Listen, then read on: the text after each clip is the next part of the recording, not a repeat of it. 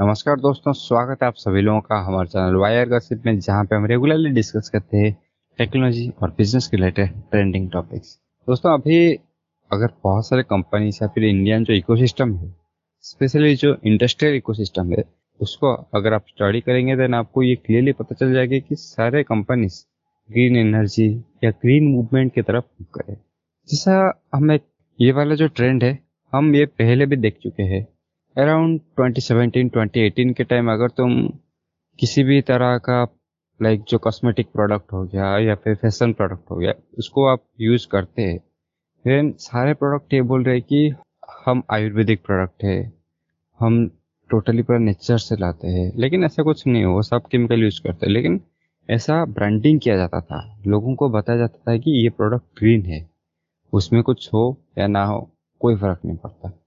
अभी कुछ इसी तरह का चल रहा है। जैसे कि हम जानते हैं, अदानी अदानी ग्रीन कितना बड़ा कंपनी बन चुकी है। टाटा पावर अभी बहुत ज़्यादा, बहुत aggressively green energy green energy की तरफ़ मूव कर रहा है। अभी रिसेंटली आज ही जियो का न्यूज़ है या फिर रिलायंस का न्यूज़ है कि रिलायंस यूरोप के सबसे बड़े सोलर मैन्युफैक्चरर को खरीद सकता है। हमने ये न्यूज़ में बहुत बार बात किया है कि रिलायंस क्यों नहीं घुस रहा है, क्यों नहीं घुस रहा है। लो भाई, घुस गया फाइनली तो आज देखते हैं कि एक्चुअली ये सारे कंपनी ग्रीन एनर्जी की तरफ़ मूव करे और रिलायंस का स्पेसिफिकली क्या फोकस हो सकता है? ये जो डील है, वो फाइनलाइज होने वाला है ऑलमोस्ट फाइनलाइज होने वाला है। तो one two one point two billion का डील है, जो कि यूरोप का सबसे बड़ा जो सोलर पैनल मैन्युफैक्चरर है, उसको खरीदने का वो प्लान चल रहा है।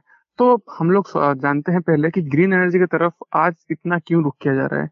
जितने भी ट्रेडिशनल सोर्सेस ऑफ़ एनर्जी है, जैसे कि कोल हो गया और फॉसिल फ्यूल्स जैसे कि हमारा पेट्रोल डीजल ये सब हो गया। आजकल एक तो ये है कि हम लोग फ्यूचर के टाइम में अगर उसको यूज़ करेंगे तो वो खत्म होने वाला है, क्योंकि वो एक लिमिटेड अमाउंट में है। और दूसरी चीज़ ये है कि उसका प्राइसेस अभी जो मार्केट में जैसे चल रहा है ना, लोग शायद दो तीन साल में उसको और अफोर्ड नहीं कर पाएँगे। और वो एनवायरमेंटल इफ़ेक्ट भी बहुत ज़्यादा रहता है। जैसे कि हम लोग अभी पता है कि जो ये होता है क्लाइमेट चेंज हो रहा है, जैसे क्लाइमेट चेंज हो रहा है ग्लोबल वार्मिंग बढ़ रहा है, अगर इसी तेज़ी से बढ़ते जाएगा तो 20-30 साल में तो दुनिया का आधा हिस्सा डूब गया होगा। तो वो चेंज करने का ज़रूरत है ट्रेडिशन चेंज करने का ज़रूरत है, जो हम लोग यूज़ करते आ रहे हैं, हमारे फ्यूचर जनरेशन के लिए उसको चेंज करने की ज़रूरत है। और ये सिर्फ़ हमारे कंट्री नहीं मतलब इंडिया में नहीं, बहुत सारे कंट्री इंडिया के बाहर भी इसको अडेप्ट करने लगे हैं। जैसे कि बड़े बड़े कंपनीज़ टेस्ला या फिर और भी बहुत बड़े बड़े कंपनीज़ हैं, जो कि ग्रीन एनर्जी के ऊपर काम कर रहे हैं डिफरेंट डिफरेंट टेक्नोलॉजी ला रहे हैं कार हो जाए या फिर हमारा नॉर्मल घर का बिजली हो जाए, सबको ट्राई कर रहे हैं ग्रीन एनर्जी कन्वर्ट करने ताकि जो जितना एनवायरमेंट को हम लोग हार्म कर रहे हैं, उतना ना हो। क्योंकि जो पेरिस का एक एग्रीमेंट होता है, जो क्लाइमेट एग्रीमेंट होता है, उसका एक लिमिट रहता है। कोई भी कंट्री अगर उस लिमिट से क्रॉस कर रहा है, अभी एक नया रूल आया है, अगर कार्बन एमिशन उससे ज़्यादा हो रहा है तो उस कंट्री के गवर्नमेंट को फिर उनको देना पड़ता है अमाउंट एक टैक्स देना पड़ता है। तो उसको भी एक मीट करना पड़ता है कि हम लोग उसके अंदर रहें। तो इंडियन गवर्नमेंट भी बहुत प्रोएक्टिवली ये सबको सपोर्ट कर रहे हैं कि ग्रीन एनर्जी के ऊपर काम कर रही है।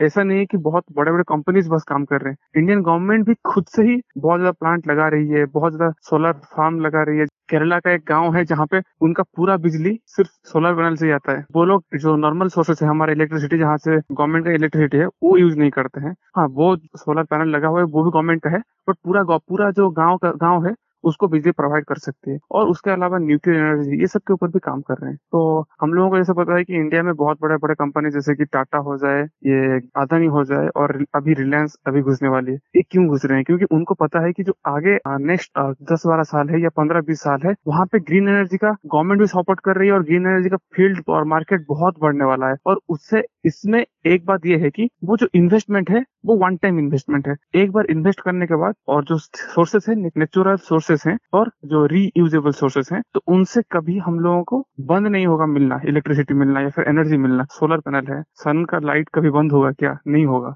तो उससे हम लोगों को एनर्जी हम लोग बहुत एनर्जी निकाल सकते हैं।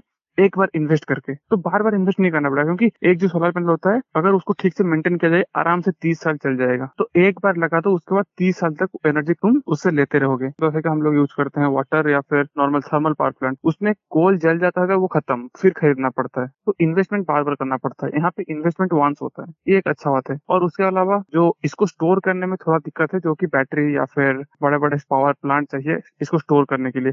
तो उसका भी अभी ऑलरेडी एक सोल्यूशन निकल आया है, जो कि ग्रीन हाइड्रोजन है। जिसके ऊपर हम लोगों ने ऑलरेडी एक एपिसोड बना के रखा है। आप लोग ज़रूर चेकआउट कर सकते हैं पूरा डिटेल में जानने के लिए। तो ये जो मार्केट है, ये नेक्स्ट चालीस हज़ार साल में बहुत ज़्यादा ग्रो करने वाली है और यही डिमांड है एनवायरमेंट के लिए भी और हमारे जो फ्यूचर जनरेशन के लिए भी और मार्केट के लिए भी। हाँ रोहित, तुमने बहुत ही सही बात बोला की कैसे क्लाइमेट चेंज की वजह से हमारे लाइक समंदर के आसपास के जो जितने भी सिटीज़ है वो कैसे डूब सकते हैं। क्या क्या प्रॉब्लम आ सकता है? ये कैसे वन टाइम इन्वेस्टेड जिसमें लाइक like, तुमको एक रिकरिंग रेवेन्यू टाइप का मिलेगा जिसमें तुमको बहुत ज़्यादा सेविंग भी होगा और तुम शायद अगर तुम्हारे पास बिजली ज़्यादा हो रहा है देन तुम्हें उसे सेल भी करके भी पैसा कमाने का मौका भी मिलेगा कंपनीज़ को। लेकिन और एक इंटरेस्टिंग पॉइंट ये मेरा थॉट है मैं यहाँ पे ऐड करना चाहूँगा। तुमने देखा है कि अगर generally B to B segment में इंडस्ट्री एक्सपर्ट के साथ कल एक कॉल पे बात कर रहा था मुझे ये जानने को मिला कि जब तुम किसी भी चीज़ को बी बेचते हो बी टू सी ना बेच के मतलब बिज़नेस टू बिज़नेस बेचते हो देन ये जो सर्टिफिकेशन हो गया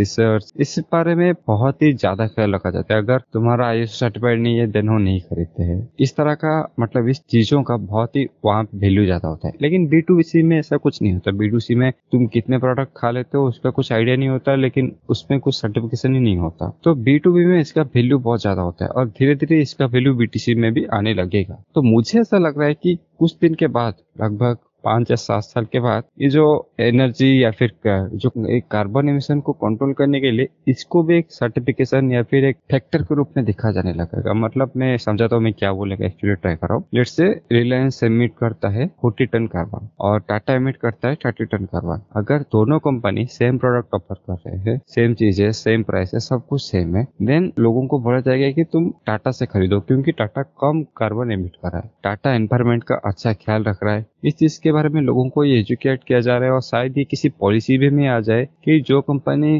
कम कार्बन एमिट करती है, उसको कम टैक्स देना पड़ेगा। और इस तरह का कुछ पॉलिसी भी बन सकता है। मुझे लगता है गवर्नमेंट कुछ दिनों में ज़रूर करेगी। ये जो कार्बन एमिशन एक टैक्स के फॉर्म में देखा जाने लगेगा और ये चीज़ टैक्स या फिर सर्टिफिकेशन के फॉर्म में देखा जाने लगेगा। और ये चीज़ जो कंपनी स्पेशली जो बी टू बी सेगमेंट में काम करते हैं, उनको बहुत ज़्यादा इफ़ेक्ट करने वाला है। तो ये था हमारा पॉइंट ऑफ़ व्यू कि इस इंडस्ट्री में क्या चल रहा है यूँ क्यों इतना बड़ा स्टेप ले रहा है? और किस तरह से इंडस्ट्री या फिर पॉलिसीज़ में कुछ आने वाले सालों में चेंजेस आने वाले हैं? आई होप आप सभी लोगों को ये एपिसोड पसंद आया होगा और ये एपिसोड आपके लिए बहुत इन्फॉर्मेटिव रहा होगा। तो इसी के साथ आज का एपिसोड खत्म करते हैं। धन्यवाद।